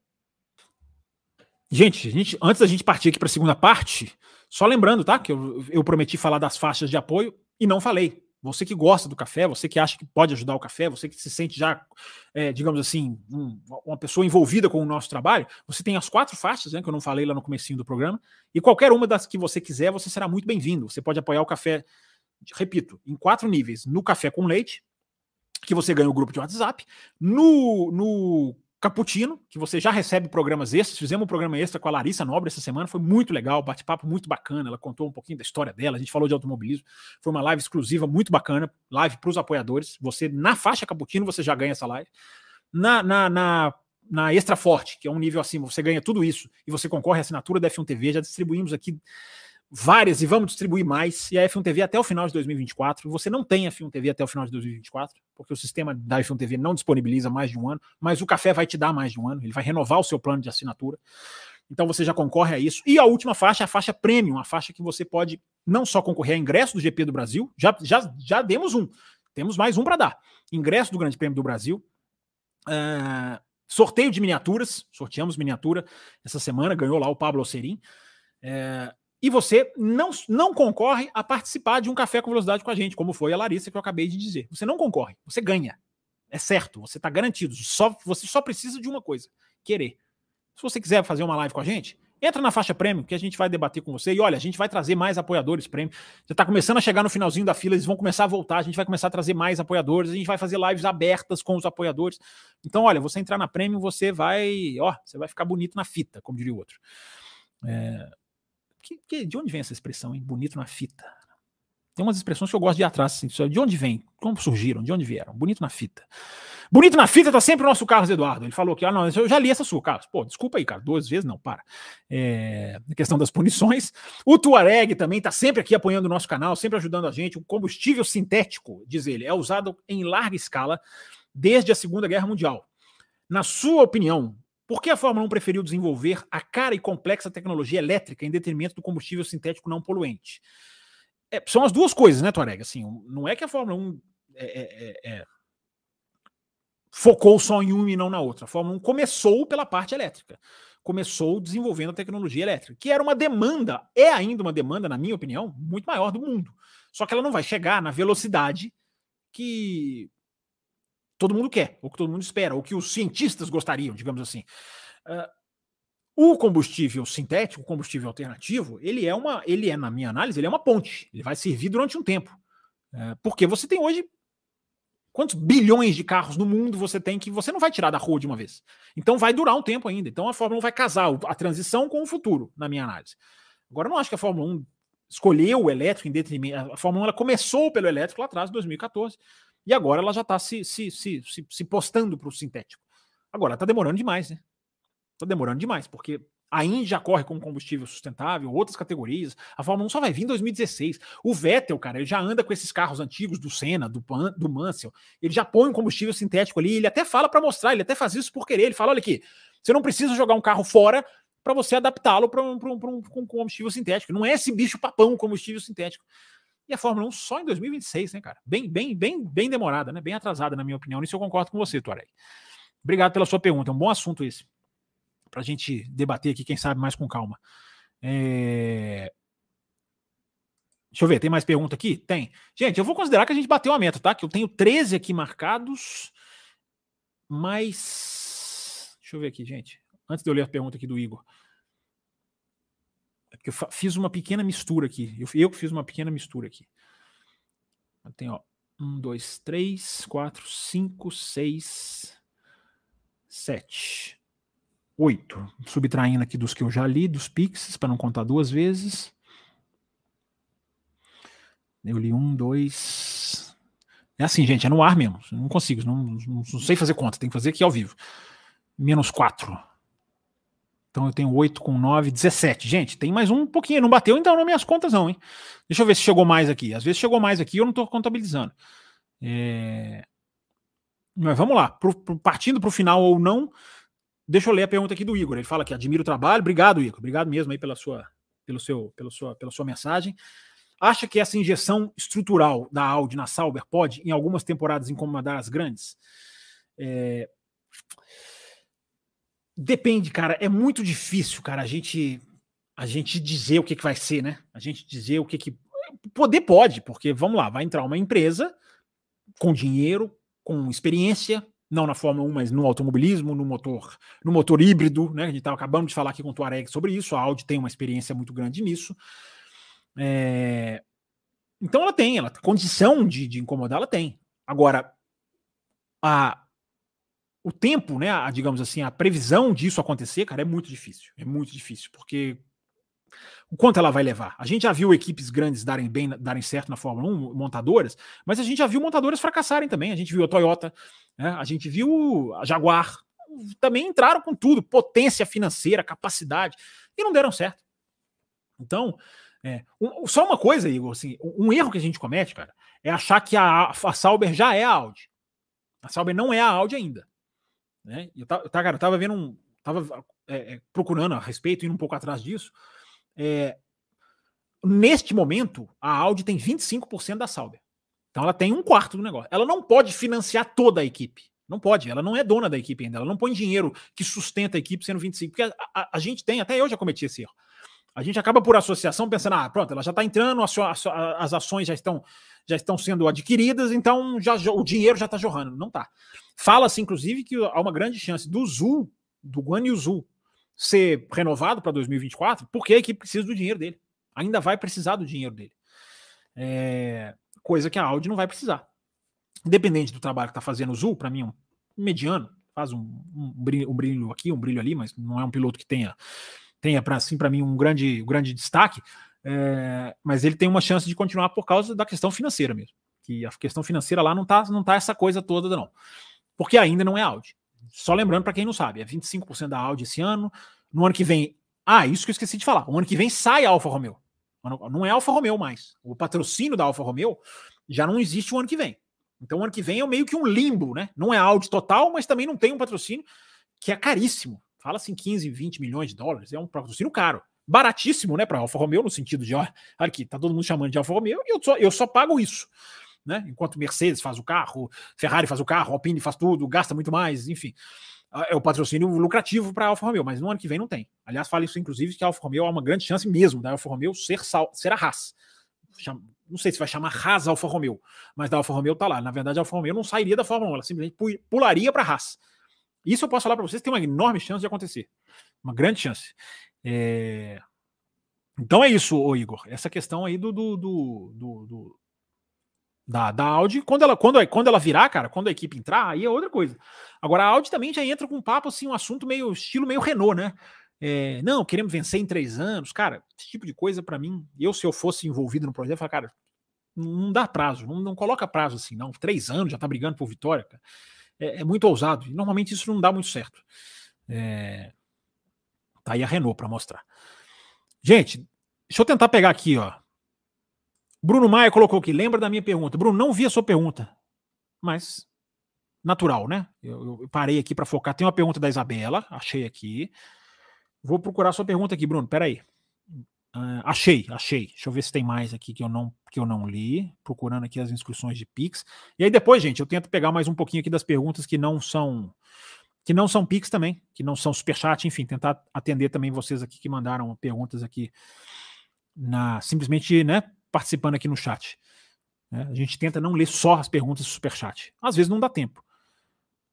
Ó, que o Carlos, o Carlos chama a minha atenção, que pulou um Pix da Isabela. É porque eu, eu realmente eu fechei a telinha e estava lendo, estava só pegando as perguntas computadas aqui na minha eu ia voltar mesmo para pegar, gente. Eu ia voltar. Mas obrigado, Carlos, por, por, lembrar aqui. Eu peguei aqui as perguntas do Bruno e da Isabela. E atenção, vou pagar a minha dívida. É... Cadê? Tá marcado aqui, peraí. Aqui, tá aqui. Achei a da Isabela. Vamos começar por ela. É... Tem alguma chance do Lawson vir para a Fórmula 1? Desde o teste no carro do Max, em abril de 2022, ele andou no mesmo ritmo do Pérez. É... Quero ele de titular, mandou muito bem. É você tá falando teste. Ô, ô, Isabela, assim, cara, cuidado com os testes, tempo de teste. Cuidado com o tempo de teste. Você não sabe o que está sendo testado lá, a gente não sabe o que a condição que o cara andou, quantas horas o cara rodou, qual pneu que o cara pôs. Pneu você pode até ter a informação, mas cuidado com o tempo de teste, tá? Porque muita gente falou, Isabela, de que o tempo do Ricardo seria o segundo no grid. Até, acho que até eu mencionei isso aqui. Se, o tempo do Ricardo nesse teste em Silverstone o colocaria em segundo no grid. Primeiro, não é isso. Aquilo é um tempo convertido pela Red Bull fazendo, a Red Bull diz, convertendo tempos. O que, é converter? Calcula o que ele tinha de combustível e, trans, e, e faz o cálculo no qualify enquanto ele faria. Então não é aquilo. E como é bom você acompanhar bons jornalistas, né? Assim, eu, eu, eu, eu, eu, eu, eu, eu, eu sou muito sou muito sério com isso, né? E eu estava acompanhando, eu já não vou lembrar quem, porque isso foi lá na época do teste do Ricardo, agora antes dele ir para AlphaTauri, então eu não vou lembrar quem foi que falou. Mas teve um jornalista que falou o seguinte, um jornalista inglês que falou o seguinte, é, ele escreveu num, num, num fórum no Twitter, num fórum de numa página. Ele escreveu: é, então tá, o Ricardo pode ter feito o segundo tempo com a Red Bull, daria ele o segundo tempo no grid em Silverstone. É, vocês sabem quem fez isso também? O Mazepin. O Mazepin, em 2019, se não me engano, ele sentou nesse teste de Abu Dhabi, Isabela, e fez o segundo. E o tempo dele daria a ele o segundo lugar no grid. Então, cara, cuidado com essas questões de fez tempo tal no teste tal. Mas eu estou só fazendo um parênteses, tá, Isabela? Eu acho que o, o, Lawson é um, é, o Lawson é um piloto bom. O Lawson é o cara que tem feito nas categorias onde ele passa, ele tem andado bem. O Lawson fez GP2 e DTM ao mesmo tempo, cara, e foi bem nas duas. Fórmula 2 e, e DTM, categorias absolutamente nada a ver uma com a outra. Tá lá brigando ponto a ponto pelo título da Super Fórmula. É, e ele tem chance sim, Isabela. Ele tem chance sim, porque nem o Tsunoda, nem o Ricardo tem contrato para o ano que vem na AlphaTauri. Nenhum dos dois tem um contrato para o ano que vem. Então, o Tsunoda está andando bem, pode ser que fique. O Ricardo, não acredito que a equipe vai jogar fora, mas é, pelo menos se ele entregar, né, minimamente, não começou, não começou mostrando, não parece que vai ser o desastre da McLaren, da época da McLaren. Então, não sei o que vai acontecer. Agora, o, o Lawson tem sim. Eu acho que o Lawson, inclusive, se ele ganha o título da Super Fórmula japonesa, Isabela, ele, ele, ele fica com um pouquinho mais de força, apesar de que eu sempre falo, né? A Red Bull não tá nem aí para título. A Red Bull ela analisa o cara e se o cara tem talento, vai.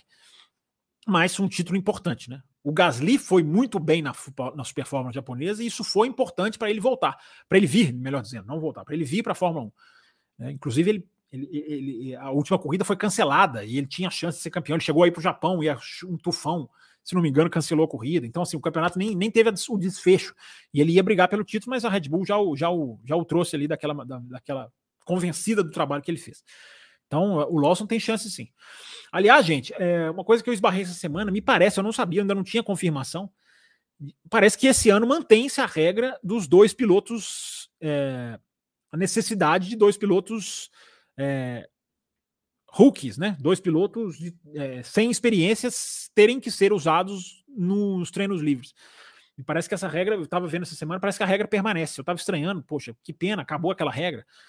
É, então, ao que tudo indica, terão. O Veste vai treinar pela Mercedes no México. A obrigatoriedade parece que ainda existe, tá? Careço de uma confirmação mais, mais assertiva, mais gente, gente confiável afirma que existe ainda essa regra de ter que usar dois pilotos calouros, digamos assim, sem com o máximo só de duas corridas. Agora a regra continua com aquela aberração ridícula, né, de que aí a McLaren com o Piastri, a Williams com o Sargent, a AlphaTauri com o De Vries já teriam queimado uma dessas dessa necessidade, são duas, 50% delas já teriam queimado, porque esses pilotos titulares contam como como estreantes. Aí, aí, é, um, aí é um é aquele negócio, cara, é, é, é, é, é, um, é, é, é o espírito da regra que não tem nada a ver, né? Com a, é, o espírito da regra não sendo cumprido, na verdade. Né? Eu, eu acho isso um absurdo. Se tem que pôr dois pilotos freelances, o titular não pode contar. Né? Mas é bom, tomara que essa regra realmente permaneça, porque é uma regra muito boa. Bruno Maia, tá aqui o dele aqui agora. Ó. Até a, diretiva da FIA 2022, tínhamos uma disputa entre Red Bull e Ferrari. Quando isso atrapalhou o campeonato e o que imagina se ela não tivesse existido? também sobre o assunto da a, a imprensa, imprensa europeia fala. Você mandou duas mensagens? Bruno, eu só peguei uma aqui. É, primeiro, Bruno, só rapidinho aqui, cara. É, achar que a Ferrari se perdeu só por causa da diretiva é um, é um desvio de memória, cara. É, porque a Ferrari já vinha mal antes da diretiva. A diretiva técnica, você pode falar que ela não soube se virar. É, Agora, dizer que foi a partida só ali da Bélgica, foi na Bélgica, não foi? Que a Ferrari que a Ferrari se perdeu, a Ferrari já vinha perdido, já vinha se perdendo. É, o campeonato ali já não, já não se falava em campeonato, Bruno. Você pode falar que aquela, que aquela, que aquela diretiva técnica empurrou lá mais para baixo? Aí eu posso até concordar com você. É... Agora, dizer que a Ferrari se perdeu por causa daquilo, cara, é como se ela tivesse bem até aquele momento. Não era, não, cara. Não era, não. É, então, Bruno, não sei se você mandou sua pergunta em duas partes. Você coloca aqui uma questão aqui que eu achei sua aqui. O que a imprensa da Europa fala disso, né? Eu acho que esse, esse, é, esse é o complemento da sua pergunta. É, cara, não sei, você está perguntando o que, que, ela fala o quê? Da diretiva, da, da, da Ferrari, do, do, daquele momento? Se, se, é daquele momento, cara, não fala nada. Não me lembro de nada que relacione é, a queda da Ferrari. Repito, que a Ferrari se perdeu depois daquilo, sim. Mas sendo aquilo ali o ponto X, não. Se é que isso é o que você está perguntando exatamente. Se não for, cara, manda aqui, mesmo que não seja Pix, manda aqui. É... Like, galera, pede aqui o Cristiano. Gente, deixa eu fazer a conta aqui mais uma vez. É, dos, do, do não batemos sim, batemos. Agora sim, agora tem, tem a confirmação aqui, agora atualizou o númerozinho para mim. Tenho a confirmação, começamos bem em agosto, meta batida, uma hora e onze de live, então vamos mais um pouquinho, vamos atender você também. Olha, olha como é bom quando a meta é batida. Você que mandou pergunta normal, também agora vai ter um tempinho aqui para a gente poder atender a sua pergunta. Então vamos lá, vamos lá. Aliás, vamos lá, mas vamos lá para o começo da live. É, você pode continuar mandando seu superchat, seu pix, já já eu vou puxando aqui também. Mas vamos lá, cheguei aqui, ó, lá nos boa noites, nove e pouquinho, boa noite da Mel, o Marcelo Davi falando, não ganhei o ingresso, não ganhou não, cara, não ganhou o ingresso não. Mas você tá concorrendo, cara, ele tá aqui, ó, como, como ninguém me ligou ou mandou mensagem, ou seja, ele admite que ele não ouviu o café, né? Eu vou começar a fazer o seguinte, vou falar com o Raposo. Eu vou começar a fazer assim, ó, o cara ganhou. Se ele não pedir, ele não recebe. Se ele não provar que ele ouviu, esses apoiadores, eles concorrem e não olham a live. Ah, que absurdo. Brincadeira, Marcelo. É... O Silvio Aparecido diz aqui, ó, grande Fábio, boa noite. O Max só não detona o companheiro de não só detona o companheiro de equipe, mas também as equipes adversárias. O que você acha? É, é aquilo que eu falei mesmo, Silvio. Eu falei bem no começo da live, né? A discrepância é assustadora, é, é avassaladora, é sem precedente, a facilidade é. Eu não consigo me lembrar. Você pode pegar uma corrida ou outra que você lembra de outro piloto, do Schumacher, aquela corrida que ele fez quatro paradas, mas nesse conjunto, dessa maneira. Agora, a questão, eu analisei bastante o Pérez essa semana, Silvio. Aqui no Café, na edição de segunda, e na. na enfim, outro, no, no Auto Reis, no Twitter, eu, eu, eu, eu, andei analisando assim. É, o, o que acontece com o Pérez, cara, é. Não é normal. A diferença, a gente pode estar tá naturalizando que o Verstappen é muito melhor do que o Pérez. É, então é isso aí mesmo. Que não ia ganhar, ninguém esperava que ele ganhasse do Verstappen. Mas, cara, dois segundos não é normal. Não é. Nenhum piloto virar dois segundos acima do seu companheiro de equipe é normal. Não existe isso. E ele tomou dois segundos do Verstappen em alguns momentos na, na Bélgica. Um segundo e meio. O Verstappen tira três segundos assim com duas voltas, cara. Na mesma volta que ele passa, ele abre, ele abre um segundo e meio no restante da volta. Dois segundos no total. 1,6 no restante da volta. Isso não existe. Então tem alguma coisa aí, cara. Tem alguma coisa aí que não está funcionando. Eu não sei como é que é o psicológico do Pérez, já falei sobre isso essa semana, enfim. É, não existe, cara. Não existe dois segundos em lugar nenhum. Não existe. Então, além do que o Verstappen está fazendo, Silvio, com os adversários, é, existe uma questão na Red Bull que tem que ser analisada, tem que ser discutida. Entendeu? Muita gente falando, ah, o Pérez se recuperou, cara. Recuperou o quê? Só porque foi porque três, só porque chegou em segundo. É, o, o, nível é lá em cima, cara. E, o, o, que o Verstappen faz é isso. Como o Hamilton fez, como o Schumacher fazia, como o Ver... O nível tá aqui. O parâmetro de análise é em cima. Nivelar por baixo, nunca. Nunca, em nenhum tipo de análise. E o Pérez também está incluído nessa. Me inclui fora dessa, dizia o outro. É... O Francisco Cribari. Há rumores de que a Red Bull está atrasada no desenvolvimento do seu motor de 2026. Você tem alguma informação sobre isso? O, Francisco, assim, é, a Red Bull reclama do processo caminho que vai o motor de 2026. Aí vem o Toto Wolff e diz que eles estão reclamando que eles estão atrasados. O, no Grande Prêmio da Inglaterra, estou passando todas as informações tá, que eu tenho. No Grande Prêmio da Inglaterra, houve uma visita de jornalistas, acho até jornalistas brasileiros, houve uma visita de jornalistas a fábricas da Aston Martin e a fábrica da Red Bull, a fábrica de motores da Red Bull, Red Bull Powertrains. Jornalistas que foram lá dizem que está Claro que você não vai visitar a fábrica e sentenciar se o projeto está bom ou ruim, mas dizem que é um é, é absurdo assim, o nível da fábrica, o nível de, de avanço, de pessoas trabalhando, né, de, de como está funcionando. Então, a informação que eu tenho é essa. Agora, cuidado com rumores, tá? Essa palavrinha já me deixa sempre arrepiado. Mas eu estou te passando a informação que eu tenho. É, há essa questão de que a Red Bull reclama do motor de 2026, o caminho, a gente já fez uma live aqui falando sobre isso, um além da velocidade. Procura lá, 2026 está na capa.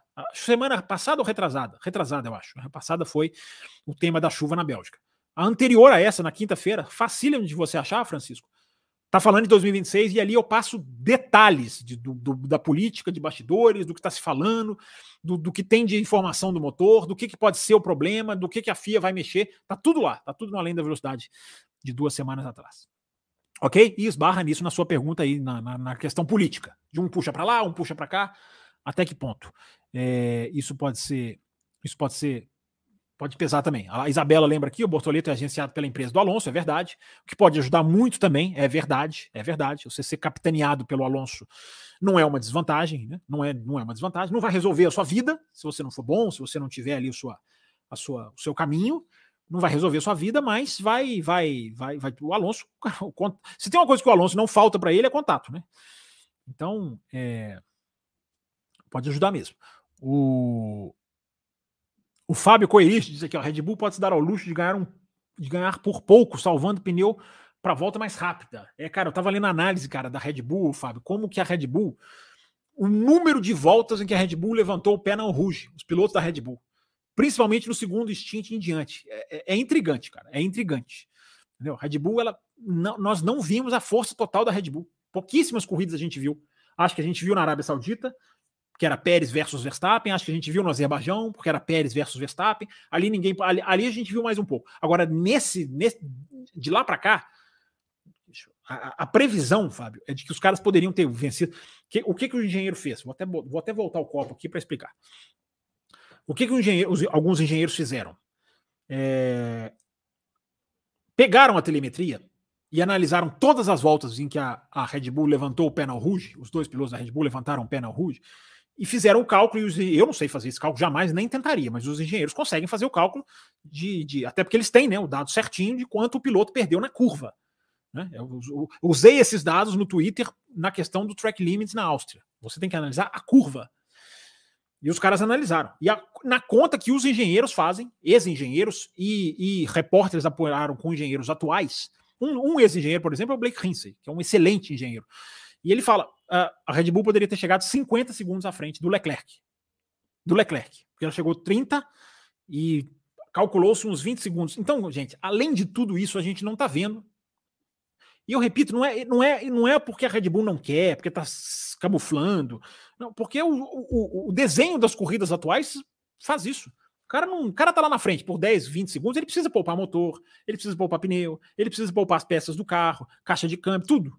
Então, não, não se solta tudo na Fórmula 1 atual. Raramente, raramente, dependendo muito da, da circunstância da corrida. Então é isso, Fábio. É, vamos lá, tá bom, hein? Tá legal, hein, gente? Tá bacana, hein? Vou fazer live extra hoje. que será? Vamos ver. Pintar um superchat aí. Vamos ver. É, brincadeiras à parte o Vinícius Pereira. Se não tiver hoje, tem, tem, tem. Já falei que tem coisa em agosto legal aí que a gente está desenhando para trazer para vocês. Quando uma equipe acha que o segredo do regulamento, uma equipe acha o segredo do regulamento, ninguém segura. Lembro de Abu Dhabi 2016, diz aqui o Vinícius, onde o Hamilton estava brincando de correr e mesmo assim ninguém conseguiu ultrapassar o Rosberg. É, mas ali é diferente, né? O Rosberg estava, o Hamilton estava segurando. Não é que ele estava brincando de correr, ele estava Aquilo ali teve muita técnica, Vinícius. Aquilo que o Hamilton fez ali foi muita técnica. Segurar na hora certa, de tentar deixar o pelotão embutido no Rosberg. Aquela corrida foi muito técnica, cara. Não foi brincar assim como como como como como tá acontecendo talvez com a Red Bull, não. É... O Fábio Corite sugere aqui, a FIA deveria usar o carro do ano campeão do ano passado servir de base para desenvolver o carro do ano seguinte e assim por diante. É uma ideia. Né? Ou, ou, fazer com que esse carro tenha uma, uma, uma, uma exposição maior de, pé, de, de, de, peça, assoalho. Não tenho, eu não tenho problema nenhum com isso. Não é nenhuma sacanagem com o campeão. É, é, porque tem muita gente que acha que o jogo de segredos é, é, é, é vale mais do que uma boa, uma boa disputa. É uma boa ideia, é uma ideia que pode ser trabalhada, uma ideia interessante aqui do Fábio. É, não sou eu. É o Fábio. Co... Deixa eu falar o nome dele certinho. Fábio Coerite. Se eu estiver falando certo. Boa noite, diz aqui o Jorge Barbosa. Boa noite, Jorge.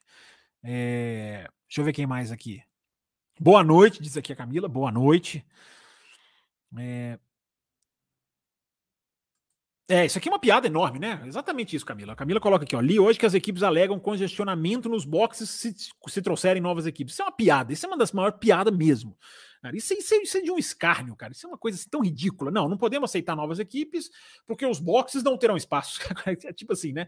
É... Não, não, não posso contratar o Messi porque o meu, minha, minha grama não é tão boa. É, isso é ridículo, né? E o próprio Sulayen já disse isso.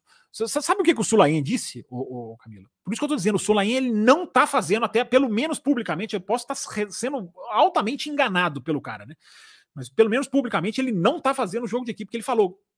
É, isso é importante, ô Camilo. Ele falou o seguinte: ele falou: quando a FIA aprova um autódromo, faz a vistoria com todas as necessidades de aprovação que um autódromo tem que ter, de infraestrutura, de segurança, de parte, de parte tecnológica, de público, entre as medidas exigidas pela FIA é ter 12 boxes. O, o Sulayen disse isso. Então, isso é uma das piadas, o, o, o Camila, que o Toto Wolff está contando, que o Christian Horner está contando, que o Fred Vasser estão contando, que esses gananciosos estão usando para convencer gente. E acredite, eles conseguem convencer. Eles conseguem convencer pessoas.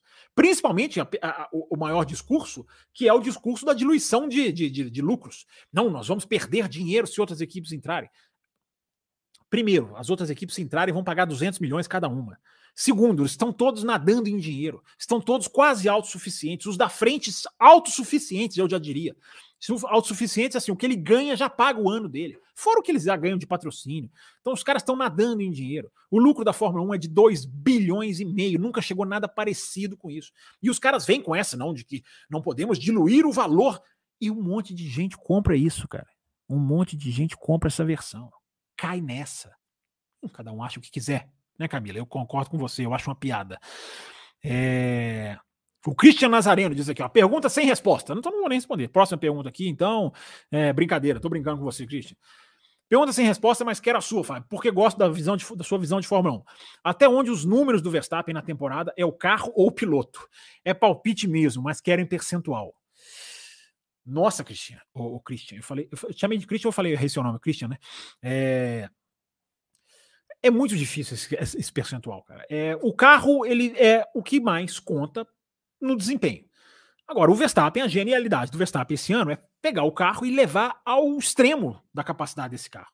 Hum, que outro piloto no mundo conseguiria levar, levar a Red Bull aonde ele está levando? Eu não, não, não sei de ninguém. Você podia falar que outros pilotos sentariam do lado dele, a gente começou a live com essa pergunta, né? Na, na hashtag, lá no Além da Velocidade, com essa pergunta, né? Do Norris, enfim, pergunta pelo, mandada pelo Plínio, se não me engano. É, claro que um, um, outro piloto ali do outro lado, do, do, ou do lado dele, claro que esse limite poderia, né, poderia ser jogado, de, distribuído de uma maneira diferente. Mas, cara, muito, muito, é, é muito chute, eu acho, sabe, o Christian? Eu não gosto de chutar, cara. É, eu não gosto de chutar. É, o que a gente está vendo é um carro com potencial, e é uma coisa que eu já falei aqui essa semana, não sei se foi aqui, enfim, é, que é uma teoria do Peter Windsor, que é um jornalista que eu, que eu, que eu, que eu aprendo muito com ele, que é um jornalista, o Peter Windsor, gente, ele já foi chefe de equipe da Williams, inclusive, trabalhou com o Frank Williams. É, o, o, Peter Windsor ele estava no carro do Frank Williams quando o Frank Williams ficou paraplégico. Ele estava no acidente do carro do Frank Williams e saiu andando. É, e o Peter Windsor, ele hoje é jornalista, comentarista, enfim, tem canal. É, ele fala uma coisa muito interessante, o Chris. Ele fala: olha, esse casamento, nesse nível de afinidade, de extrair o potencial que o Verstappen tem com a Red Bull, ninguém nos últimos tempos fez. Ele fala assim: o Hamilton não chegou perto. Não é, gente, eu não estou falando que o domínio de um é maior, que um é mais rápido, que um é melhor, que um ganha mais. Ele está dizendo casamento piloto-carro. É muito específico.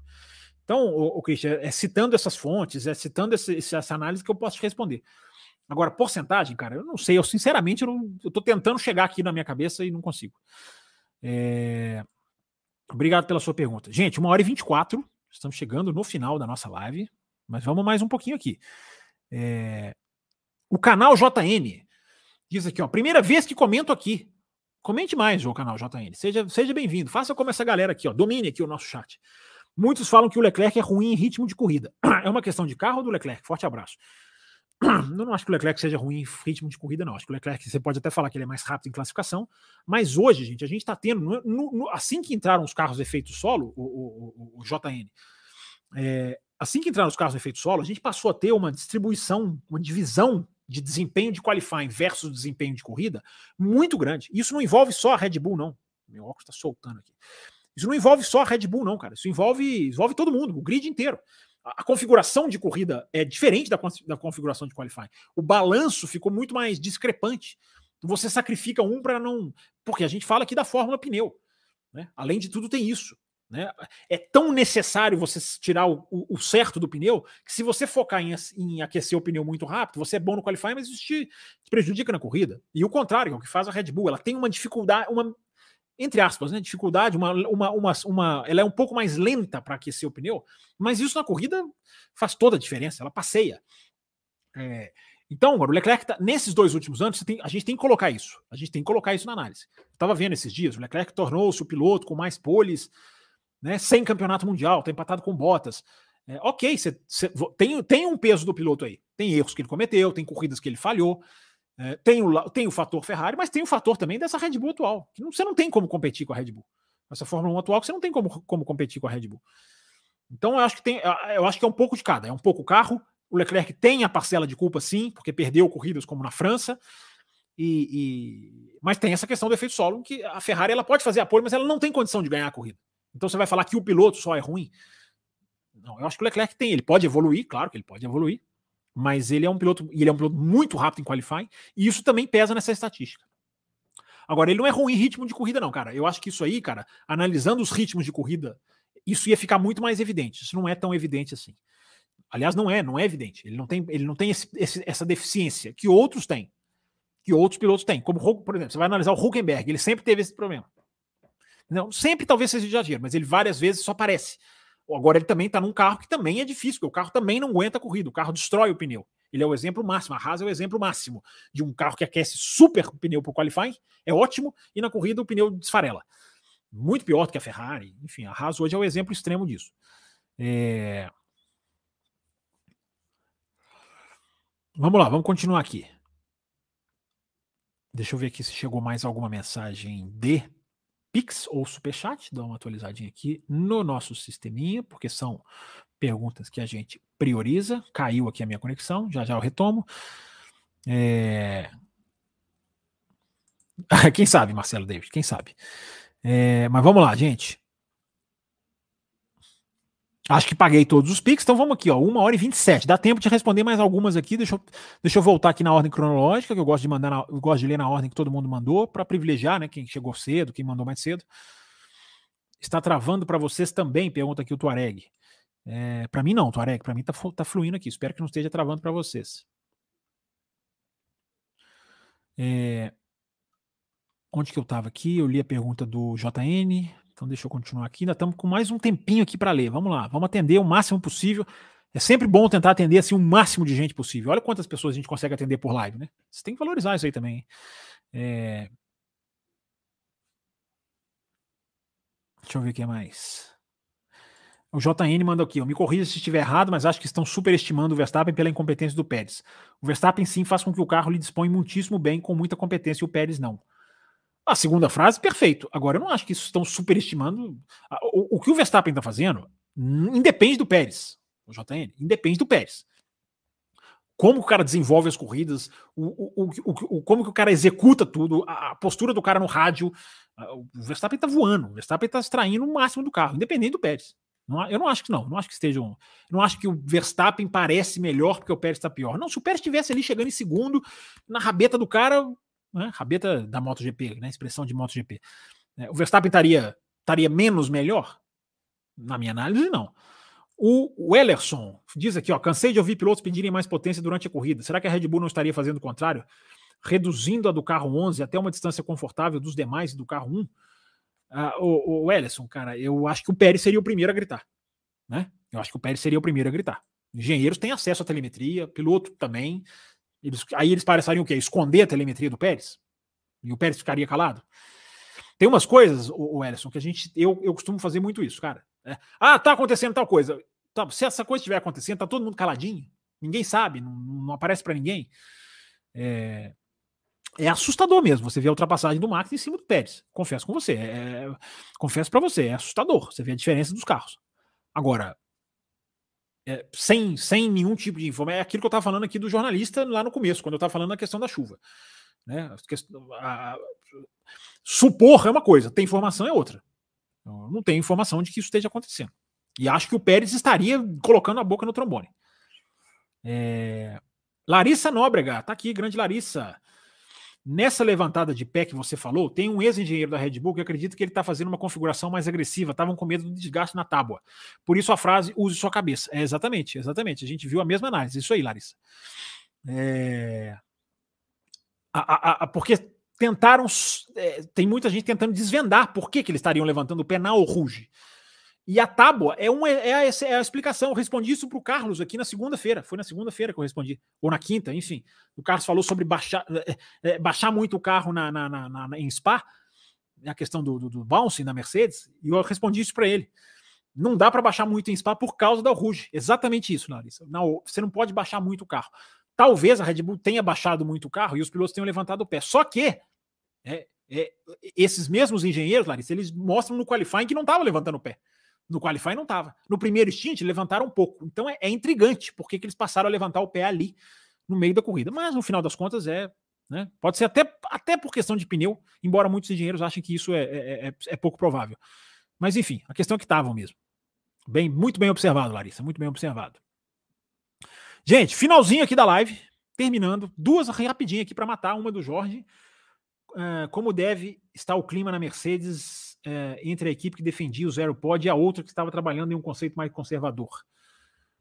Jorge, é uma, é uma coisa só, cara. Não, não, não, não tem essa informação de que um, algumas pessoas queriam uma, outras queriam outra. Não tem essa informação.